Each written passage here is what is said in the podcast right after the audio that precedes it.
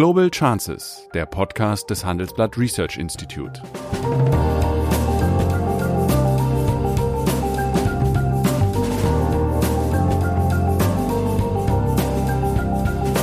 Der ehemalige Außenminister analysiert zusammen mit Professor Bert Rürup die geopolitische Lage, exklusiv für den Chefökonom, den Newsletter von Professor Rürup. Die beiden Sachverhalte haben auch nichts miteinander zu tun. Ja, ja, aber, aber es hat da trotzdem ein gewisses Geschmäckle schon, dass ein, sagen wir mal, nicht mehr amtierender Außenminister, der nicht mehr im Bundestag ist, äh, jetzt ein Beratungsmandat in dieser doch eigentlich handelspolitisch wichtigen Frage übernimmt. Ja, da will ich mal heftig widersprechen. Wir haben in Deutschland Gesetze und die gelten für alle. Guten Morgen, meine Damen und Herren. Es ist Freitag, der 10. Juli, 8 Uhr morgens und mir gegenüber sitzt, wie fast jeden Freitag, Sigmar Gabriel. Guten Morgen, Sigmar. Guten Morgen, Bert. Ich würde heute gerne mit dir zwei Fragen diskutieren. Die erste Frage ist, wie kommt es zu dem plötzlichen Entrosten der deutsch-französischen Achse? Und die zweite Frage, die kann ich dir leider nicht ersparen. Was hat dich als ehemaligen Außenminister dazu gebracht, einen Beratervertrag über Probleme des Schweineexports mit Clemens Tönnies, dem Chef der größten Schlachtbreibetriebe Deutschlands, äh, abzuschließen. Also das sind die beiden Themen, aber ich schlage mal vor, wir fangen an mit der deutsch-französischen Achse. Motor der europäischen Integration war ja letztlich immer die Kooperation zwischen Deutschland und Frankreich. Und nahezu fast jeder deutsche Kanzler hatte einen Partner, mit dem er es auf der Gegenseite gut kann. Adenauer hatte Charles de Gaulle, Helmut Schmidt hatte Valéry Giscard d'Estaing, Helmut Schmidt hatte Chirac, nur Frau Merkel hat eigentlich so keinen. Und hinzu kommt, sie regiert ja auch schon lange, und hinzu kommt, dass ja in der europäischen Finanzkrise 2012 bis 2014 ja Deutschland kurz davor stand, Griechenland pleite gehen zu lassen und aus der Eurozone und damit auch aus der EU rauszuschmeißen. Und jetzt plötzlich machen Merkel einen Vorstoß mit Macron zusammen, in dem vergemeinschaftete Schulden drin sind. Und für sowas hatten doch insbesondere Schäuble und der Unterstützer diesen Plan, salopp formuliert, bislang immer Pickeln gekriegt. Wie kann man sich das erklären? Also es ist in der Tat ein, ein großer Paradigmenwechsel, der da in der deutschen Europapolitik äh, vollzogen wird. Und das Erstaunliche ist ja mit praktisch keinem Widerstand. Es gibt breite Zustimmung in der Union, in der SPD sowieso, bei den Grünen auch.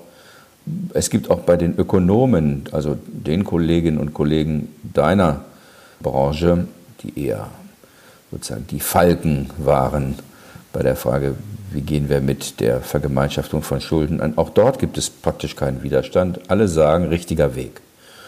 Und das hat natürlich was damit zu tun, dass, glaube ich, alle, die sich ein bisschen besser mit Europa auskennen, wissen, dass wenn Deutschland seine harte Position beibehalten hätte, Europa vor die Hunde gehen würde. Ja, die Heterogenität der Eurozone ist ja wieder deutlich gestiegen durch die Corona-Pandemie. Ja, und wir reden ja hier noch nicht mal nur über die Eurozone. Wir reden, die Eurozone hat eher an Bedeutung verloren in der politischen mhm. Diskussion. Sie hatte am Anfang eine große Bedeutung, als es um die Frage ging, nehmen wir die Fonds, die mal in der Bankenkrise gegründet wurden, jetzt auch für die Bekämpfung der Folgen der Pandemie. Da hatte die Eurogruppe nochmal eine wichtige Bedeutung, auch bei der Diskussion um die Nutzung der Mittel der Europäischen Investitionsbank. Aber mhm. jetzt geht es ja um ein großes Programm, auf der Ebene der EU 27, das ist bei der Kommission angelagert und bei den Staats- und Regierungschefs.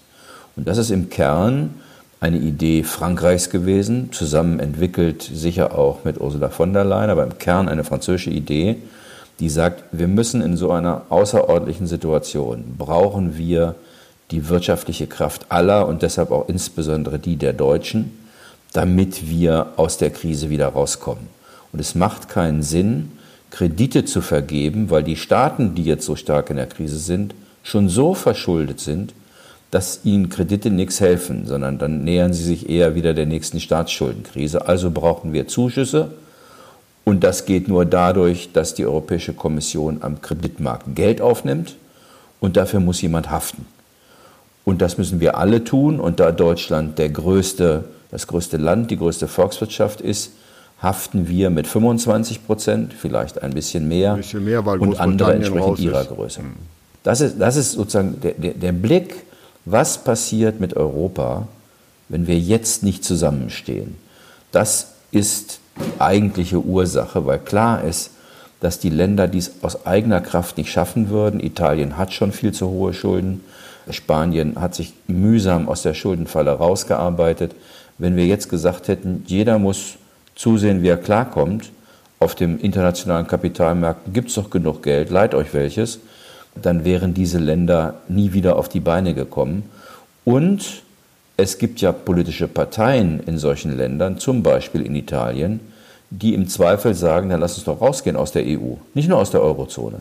Und dann wäre Europa zerbrochen. Das in einer Zeit, in der die Europ Europäer weltweit nur dann eine Chance haben, wenn sie zusammenhalten. Weil in dieser Auseinandersetzung zwischen China, den USA, irgendwann wird auch Indien kommen, Russland spielt eine Rolle, werden die Europäer nur gehört werden, nur ihre Form des Lebens verteidigen, wenn sie zusammen. Ja, aber die gleichen das, Argumente hätten doch auch 2012 schon gegolten und dann sind sie weggewischt worden. Da ist man ja na, damals sind, bei der harten Regelbindung geblieben und nach dem Prinzip Haftung und Risiko gehören jetzt zusammen. Und dieser, sagen wir mal, hehre äh, neoliberale oder ordoliberale, besser ordoliberale Grundsatz ist ja jetzt völlig weggewischt worden. Das Hauptargument auch der vier äh, Länder, Österreich, die Dänemark, Finnland und der Niederlanden, äh, die sagen, das geht nicht. Die Antwort derjenigen, die jetzt diesen Wiederaufbaufonds wollen, lautet, naja, das ist nicht, nicht ganz richtig, denn wir geben das Geld ja nicht einfach in Budgethilfen in die Staaten, mhm. Sondern die müssen zu uns kommen und sagen, Projekte. welche Projekte wollen sie machen. Ich will nur sagen, es ist nicht einfach nur, wir schmeißen Geld in einen Haushalt und dort können fröhlich, können fröhlich weiter Geld ausgegeben werden und der Rest haftet dafür, auf der anderen Seite ist die Lage in der Finanzkrise, glaube ich, damals, wenn man auf die Europäische Union schaut, objektiv besser gewesen als heute. Ähm, übrigens, ich glaube nicht, dass Angela Merkel ernsthaft damals daran gedacht hat, die Griechen aus der Eurozone zu werfen. Das war Wolfgang Schäubles Idee. Übrigens nicht, weil er antigriechisch argumentiert hat. Schäuble war und ist vermutlich bis heute davon überzeugt, dass es für die Griechen und für die Eurozone besser gewesen wäre. Sie wären eine Zeit lang rausgegangen. Er hat damals, wäre bereit gewesen, sehr viel Geld aus dem deutschen Haushalt zur Verfügung zu stellen. Und Merkel und ich auch, ich war ja damals ihr Stellvertreter, wir hatten sehr viel Angst, dass nach dem Griechenland geht, die nächsten Wetten der Finanzmärkte gegen Spanien und Italien kommen. Das war der wesentliche Grund, warum wir diesen Weg nicht mitgehen wollten. Schäuble war bereit, sehr viel Hilfe für die Griechen außerhalb der Eurozone zur Verfügung zu stellen, weil er Angst hatte, dass die harten Sparmaßnahmen in Griechen letztlich, Griechenland letztlich auch dazu führen, dass die Radikalen an Oberhand gewinnen. Also von daher die Lage damals, glaube ich, noch besser als heute. Und jetzt haben sich alle zusammengetan und es lastet natürlich ein unglaublicher Druck auf der deutschen Kanzlerin. Also wenn man liest, was alles von ihr erwartet wird in der nächst, im nächsten halben Jahr der europäischen Präsidentschaft, das ist eine Herkulesaufgabe. Ja. Sie soll den Wirtschaftsaufbau machen, sie soll den, den, den, die mittelfristige Finanzplanung schultern, sie soll eine China-Strategie entwickeln, sie soll den Green Deal zum Klimaschutz voranbringen, möglichst noch die Flüchtlingsprobleme mit der Türkei lösen und, und, und, und. Ja, und man muss natürlich die osteuropäischen Länder bestechen, das kommt ja noch hinzu. Das heißt also, die haben ja eigentlich nicht die Probleme, von denen du eben gesprochen hast, aber da doch wohl äh, dieses alles einstimmig, sagen wir mal, verabschiedet werden muss, denke ich, dass auch eine ganze Reihe von Gelder zur Förderung der Agrarwirtschaft fließen. Und ob das wirklich Europa zusammenschmiedet, sei dahingestellt. Aber faktisch ist, ich begrüße ja im Prinzip äh, dieses Projekt, aber wir werden massive Streuverluste haben. Also ich kann das nicht ausschließen, aber ich meine Sorge ist noch eine andere. Jetzt beschließen die das irgendwann wenn wir Pech haben, erst im Herbst, mit ein bisschen Glück jetzt. Und dann muss man ja die Verfahren in Brüssel kennen. Dann geht das in die Kommission und dann machen die dort Programme daraus. In dieser Zeit müssen Länder Projekte vorschlagen, die sie damit finanzieren wollen. Dann prüft die Kommission, ob die Projekte den Zielen des Programms entsprechen. Und Am Ende des Prozesses wird dann Geld bewilligt. Wenn die normalen Verfahren der Europäischen Union greifen, dann reden wir jetzt mit viel Optimismus über das Ende des Jahres 2021, wenn wir Pech haben 2022, wenn der erste Euro fließt. Das heißt, wenn wir sowieso hoffentlich ein Stück über die Krise, hinweg sind. Also das ist der, die erste, erste Problem. Und das Zweite, natürlich hast du recht, es gilt auch in Europa, das deutsche Politikprinzip, der Leuchtturm von Neuwerk wird nur dann saniert, wenn das Kloster in Walkenried neue Fenster kriegt. Also da werden Leute nur dann zustimmen, wenn sie auch was davon haben. Das wird sich nicht vermeiden lassen. Jetzt ist es ja nicht so, dass die osteuropäischen Länder nicht auch der Förderung bedürften, abseits von Corona. Insofern finde ich es jetzt kein rausgeschmissenes Geld. Aber meine Sorge ist eher, es dauert zu lange und in der Zeit hoffentlich stehen dann die Mittel zur Verfügung, über die ganz am Anfang, wir ganz am Anfang unseres Gespräches geredet haben, nämlich die immerhin auch 500 äh, Milliarden aus den Fonds der Eurogruppe. Mhm. Aber faktisch ist es doch so, dass jetzt die EU doch zu einer Art Haftungsgemeinschaft wird. Und bislang bestand der Fortschritt in der EU und in Europa immer darin, dass es einen guten Kompromiss einmal zwischen dem deutschen Politikstil der Regelorientierung und dem französischen Politikstil des situativen Elans geben musste. Und jetzt haben wir noch ein drittes Element, jetzt haben wir noch Kompensationszahlungen dabei. Nicht?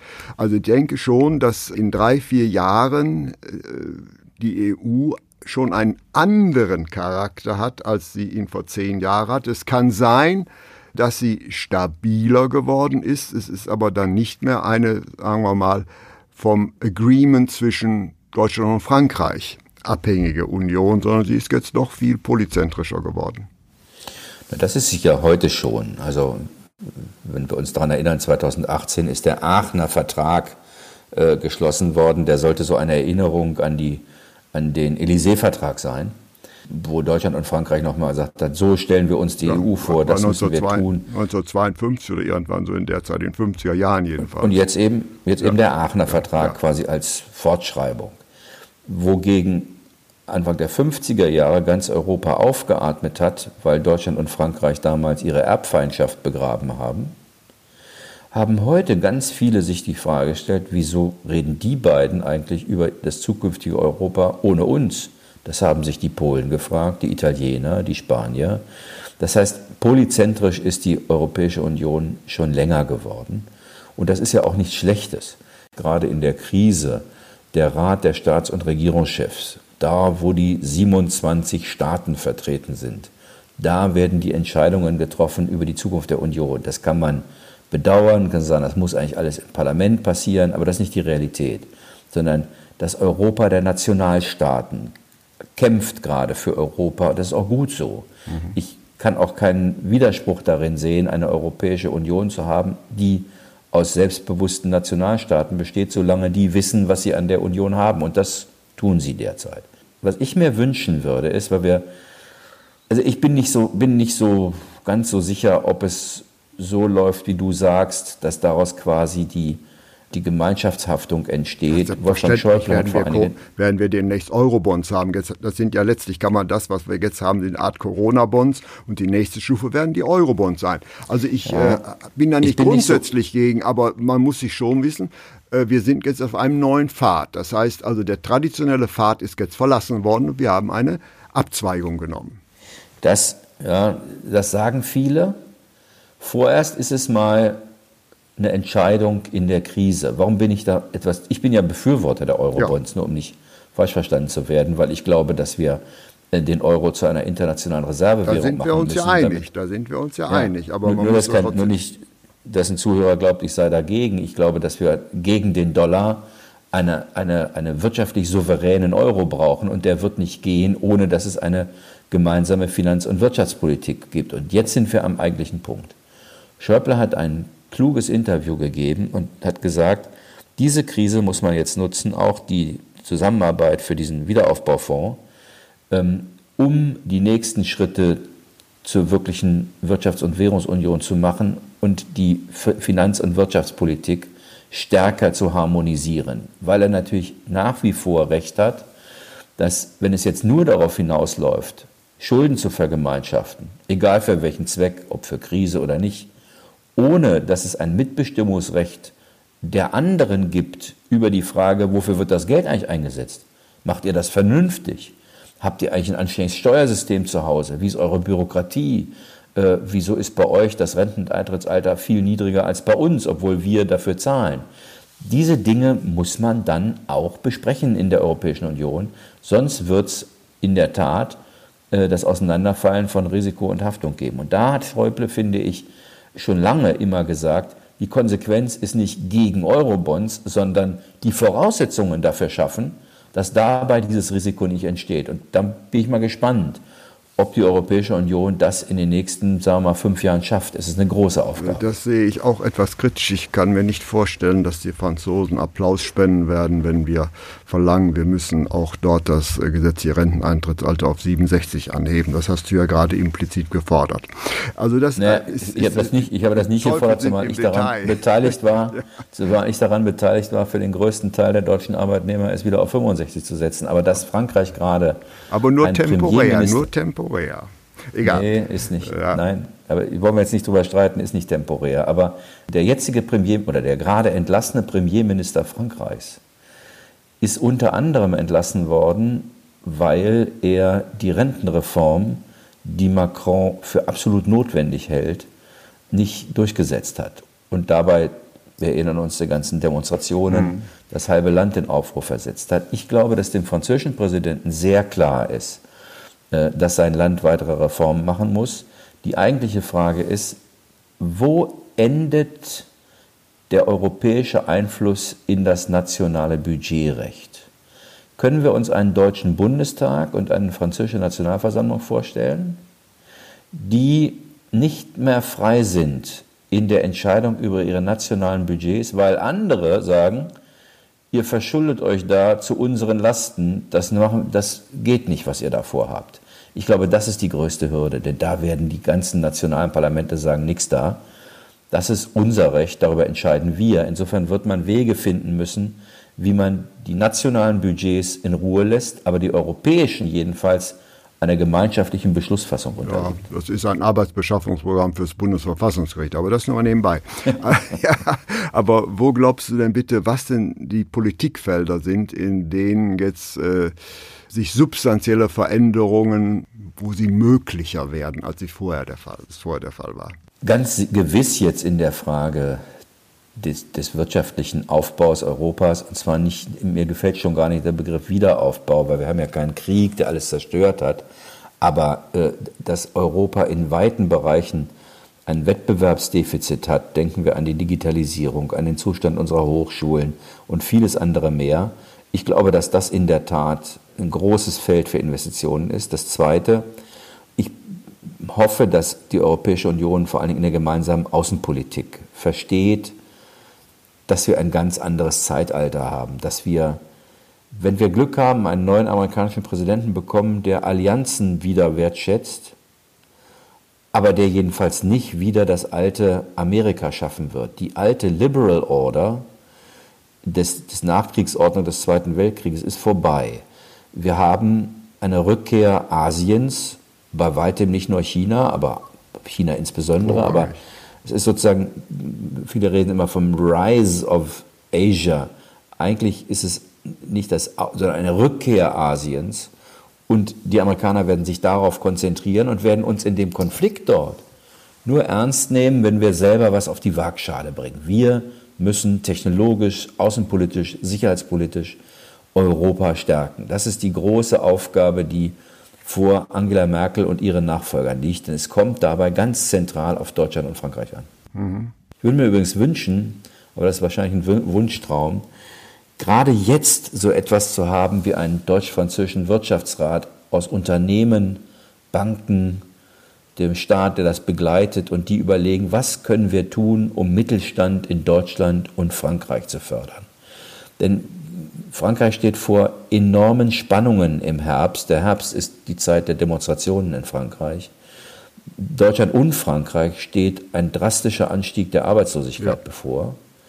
Und eigentlich brauchen wir jetzt kräftige Signale, dass beide Länder überlegen, entweder innerhalb dieses europäischen Fonds oder von mir aus auch als gemeinsame zusätzliche Maßnahme, was können wir tun, um den Mittelstand in Deutschland und Frankreich in der Krise zu stärken und gestärkt daraus vorzugehen. Ich glaube, da gibt es viele, die daran Interesse hätten.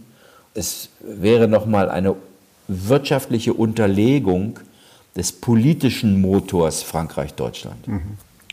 Das würde ich unterschreiben und angesichts der im nächsten Jahr stattfindenden Bundestagswahlen würde ich mal die Prognose wagen, dass das große Konjunkturpaket, was jetzt verabschiedet worden ist, glaube ich, nicht der letzte war. Nämlich, äh, ich gehe auch davon aus, dass die Arbeitslosenzahlen noch deutlich steigen. Aber Abschlussfrage zu diesem Thema. Könnte es auch sein, weil wir jetzt auch Spannungen innerhalb der NATO haben, dass das uralte Projekt äh, einer europäischen Armee auch wieder ein ganz klein bisschen Wind unter die Flügel bekommt? Ich weiß nicht, ob es gleich eine europäische Armee ist, aber eine Euro, äh, Armee der Europäer. Mhm. Äh, wir haben ja immer die Verfassungshürde bei uns, dass bei uns die Bundeswehr nur eingesetzt werden kann, wenn das Parlament zustimmt. Das widerspricht sich mit einer europäischen Armee. Was es aber geben wird, ist eine deutlich stärkere Kooperation. Das ist ja schon ausgebaut worden. Diese berühmte PESCO, bei der alle mitmachen. Es wird übrigens sehr darauf ankommen, Großbritannien eng an uns zu halten, auch wenn sie draußen sind denn sicherheitspolitisch brauchen wir die Briten. Aber ich glaube schon, dass die gemeinsame Verteidigung und Sicherheitspolitik nach wie vor wachsen wird und Bedeutung gewinnen wird. Ob es in den nächsten zehn Jahren zu einer europäischen Armee kommt, würde ich bezweifeln, weil solche Verfassungslagen wie in Deutschland das zumindest mal kompliziert machen. Aber die Richtung wird man einschlagen. Okay. Ja, dann äh, zur äh, zweiten Frage, vielleicht etwas unangenehmer. Hättest du diesen Shitstorm erwartet und kannst du ihn jetzt im Nachhinein vielleicht nachvollziehen oder einordnen? Die Frage ist mir überhaupt nicht äh, äh, unangenehm. Äh, ich habe den natürlich nicht erwartet. Ich kann verstehen, was Menschen bewegt, da alles durcheinander zu schmeißen, aber der Sachverhalt war ja relativ einfach. Anfang des Jahres fragte mich das Unternehmen Tönnies wegen massiver Exportprobleme nach China. Die drohten wegen des Anrückens der, europäischen, der afrikanischen Schweinepest in Europa und Chinesen versuchten, ihre Standards durchzusetzen. Die sind allerdings schlechter als die deutschen und europäischen. Das ist ein schönes Beispiel dafür, was China in den nächsten Jahren versuchen wird. Und dann habe ich gesagt, okay, ich sehe mal, was ich da rausfinden und machen kann. Und am Ende ist es ja auch gut gegangen. Ich glaube, dass es, die Leute regen sich darüber auf, dass es Tönnies ist, weil er sich mit Schweinefleisch beschäftigt und weil er schwierige Arbeitsverträge hat bei sich, die er übrigens auf unsere Initiative, als ich noch im Wirtschaftsministerium war, 2015 deutlich verbessert hat. Damals hat sich kein Mensch interessiert für die Werksverträge. Ich hätte mich gefreut, wenn damals die gleichen, die heute so laut unterwegs sind, uns unterstützt hätten. Aber nichtsdestotrotz, das wurde dann zusammengepackt mit einer Corona-Krise. Und das Verrückte ist ja, dass wir auf der Welt, glaube ich, inzwischen 170.000 Mitarbeiterinnen und Mitarbeiter der Fleischindustrie in Quarantäne haben, weil scheinbar in diesem Teil der Industrie klimatische Bedingungen vorherrschen, die die Verbreitung dieses Virus mhm. beschleunigt. Aber als der mich Anfang des Jahres gefragt hat, gab es erstens kein Corona und zweitens die beiden Sachverhalte haben auch nichts miteinander zu tun. Ja, ja aber, aber, es hat da trotzdem ein gewisses Geschmäckle schon, dass ein, sagen wir mal, nicht mehr amtierender Außenminister, der nicht mehr im Bundestag ist, äh, jetzt ein Beratungsmandat in dieser doch eigentlich handelspolitisch wichtigen Frage übernimmt. Ja, da will ich mal heftig widersprechen. Wir haben in Deutschland Gesetze und die gelten für alle. Und da gibt es ein Gesetz über die Frage, was darf ein Mitglied der Bundesregierung Richtig. machen. Und dann muss man, und dieses Gesetz habe ich übrigens eingebracht mit, mit anderen, weil es so viele Fälle gab, dass Leute aus der Regierung direkt in die Wirtschaft gegangen sind und da quasi der Verdacht entstand, naja, die haben in ihrer Regierungszeit die Nähe gesucht, damit sie danach dann einen Job haben. Deswegen gibt es eine 18-monatige Cooling-Down-Phase, in der man das nicht machen darf. Man muss das beantragen, die Bundesregierung guckt sich das an. Das ist bei mir alles lange vorbei. Mhm. Und ich habe ja mit Tönnies eher damals im Streit über die Arbeitsbedingungen mhm. gelegen. Er hat das dann, wie ich finde, besser gemacht als andere. Es gab andere Unternehmen der Branche, die waren viel schwieriger als er. Und äh, ich wüsste nicht, warum das ein Geschmäckler hat. Ich würde umgekehrt sagen, ich kann nur hoffen, dass ganz viele aktive Politiker und bei denen das möglich ist, auch nicht mehr aktive Politiker deutsche Unternehmen ins Ausland begleiten, weil wir sonst einen Wettbewerbsnachteil haben werden. Denn eins ist klar, Handel und Politik werden sich immer stärker in den nächsten zehn Jahren miteinander verbinden. Es wird die für Amerikaner, für Franzosen, für viele andere Staaten der Welt, es ist absolut normal, dass deren Unternehmen durch ihre Politik begleitet wird und unterstützt wird. Wir haben mal einen Auftrag für Siemens bekommen, da haben wir gekämpft nicht nur gegen den amerikanischen Wettbewerber, sondern gegen den amerikanischen Außenminister, der mit Siemens, äh, mit dem amerikanischen Wettbewerber angereist war. Und wenn von uns niemand da gewesen wäre, hätte das Unternehmen vermutlich den Auftrag nicht bekommen. Mhm. Es gibt eine Verschränkung von Handel und Politik, die muss man nicht gut finden. Aber das wird in den kommenden Jahren zunehmen. Und ich kann nur raten, diese Zurückhaltung, die wir in Deutschland da offig haben, abzulegen. Es ist auch nichts dabei. Es ist auch nichts. Ehrenrühriges, deutsche Arbeitnehmerinnen und Arbeitnehmer und ihre Arbeitgeber im Ausland äh, mit zu begleiten, dass sie wirtschaftlichen Erfolg haben. Ich meine, wir wollen doch nicht auf diese Jobs verzichten, oder? Nein, aber das ist richtig. Aber sagen wir mal, die Legalität hat ja niemand in Frage gestellt. Hier geht es eigentlich um ja die Legitimität, ob da nicht doch ja, vielleicht auch ein legitim. Bitte? Ich bin, ich bin auch, ich bin auch, auch legitim. Es ist nicht nur legal, es ist mhm. auch legitim. Mhm. Und es ist auch nicht das einzige Unternehmen, hoffe ich, das begleitet. Übrigens, man braucht, muss aber nur Unternehmen begleiten, die in Schwierigkeiten sind. Ne? Jeder Unternehmer ja. freut sich, wenn er keinen Politiker braucht mhm. Äh, und, und äh, weder einen aktiven noch einen ehemaligen. Aber wir sind es gewohnt als Deutsche, dass sagen wir die geopolitischen Verschiebungen uns nicht so richtig betroffen haben. Das lag daran, dass die Globalisierung seit 30 Jahren gesagt hat, am besten ist, wir schleifen alle politischen Hürden. Tarife, nicht tarifäre Handelsbeschränkungen, runter mit den Grenzen für Datenfluss, runter mit den Grenzen für Kapitalfluss, für Menschen. Das ist das, Erfolg, ist das Erfolgsgeheimnis Deutschlands. Du beschreibst das ganz häufig in deinen Berichten über das Exportmodell Deutschland. Und das kommt jetzt an Grenzen, weil das Gegenteil passieren wird in den kommenden Jahren. In Amerika beispielsweise wird nach der Pandemiekrise wird es heißen Jobs at Home. Mhm. Der Protektionismus ja. wird steigen mhm. und nicht abnehmen. Und wenn Deutschland oder insbesondere Europa darauf verzichtet, das auch politisch zu begleiten und sagt, das sei aber zwar legal, aber nicht legitim, da kann ich nur sagen, gute Reise. Mhm. Also ähm, im Klartext hast du diesen Shitstorm nicht verstanden und würdest du denn, wo du ihn jetzt gerade erlebt hast, in einer ähnlichen Frage nochmal so handeln? Ich würde nicht anders handeln. Also mhm. ich bin, man würde sagen, der ist, der ist offensichtlich nicht gelehrig und so. Aber da kommt ein Unternehmer lange vor Corona und sagt, ich habe Ärger mit China. Mhm. Kannst du nicht mal gucken, was da eigentlich los ist? Mhm. Warum die unsere Standards nicht akzeptieren? Wir haben die Besten der Welt in Europa und in Deutschland. Mhm. Und dann sagt man, nee, meine ich.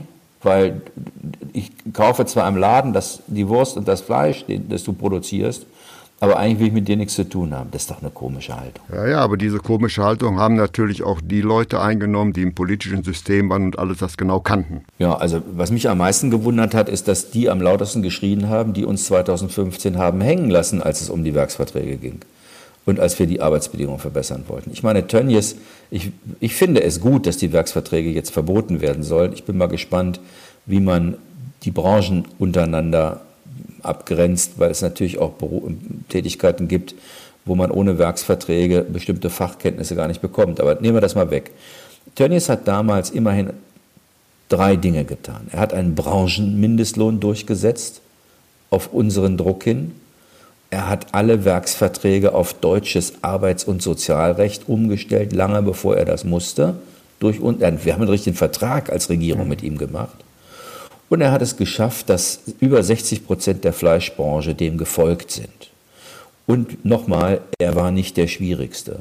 Und er hat übrigens auch in Wohnungen investiert, in die Unterkünfte, mhm. weil nach meiner damaligen Überzeugung in der Fleischindustrie das so nicht ging. Das hat Grenzen, weil ein Teil der Mitarbeiter sagt, wir wollen hier keine Wohnung, Zwei-Zimmer-Wohnung haben, wir wollen lieber zu viert und zu sechst wohnen, weil wir das Geld nach Hause schicken. Wir wollen lieber das Haus für unsere Familie in Rumänien und Bulgarien bezahlen. Und ich rate dringend dazu, mal mit den Leuten zu reden. Ich erinnere mich gut an eine Auseinandersetzung um polnische Werksverträge, das ist mehr als 20 Jahre her. Und damals haben die Polen gesagt, warum, warum ihr Deutschen erhebt ihr uns, äh, euch so über unsere Arbeitnehmer? Wir brauchen das, weil es bei uns viel schlechter ist. Das heißt ja nicht, dass man hier die Arbeitsbedingungen verbessern muss. Ich bin sehr dafür, dass es in der Fleischbranche endlich Tarifverträge gibt. Ich bin sehr dafür, dass wir diesen Weg, den der Arbeits- und Sozialminister gehen will, mit den Werkverträgen gehen. Aber ich würde auch raten, mit den Beschäftigten da mal zu reden und übrigens zwei Dinge nicht durcheinander zu schmeißen. Die Corona-Krise und die Arbeitsbedingungen. Denn wir können morgen dort ausschließlich deutsche Arbeitsverträge haben. Wir können die alle doppelt so gut bezahlen und trotzdem gibt es das Corona-Problem, weil es scheinbar klimatische und hygienische Bedingungen in der Fleischproduktion gibt, die weltweit dazu führen, dass dort Infektionsherde entstehen. Und ich finde, das muss doch technisch auch mhm. gelöst werden. Äh, das heißt, wir brauchen auch Investitionen in die Unternehmen. Und dann gibt es eine dritte Debatte, zu der ich wenig sagen kann, weil ich mich da nicht, da nicht zu denen gehöre, die das vorantreiben. Die sagen, eigentlich wollen wir diese Art der Fleischproduktion gar nicht mehr. Da muss man wissen, dass Deutschland vor 2000 ein Schweinefleischimportland war. Ich war damals im Land Niedersachsen Ministerpräsident und es gab eine Schweinepest. Und große Unternehmen wie Unilever nahmen damals kein deutsches Schweinefleisch, weil bei uns die Qualitätskriterien so schlecht waren. Die kauften lieber dänisches.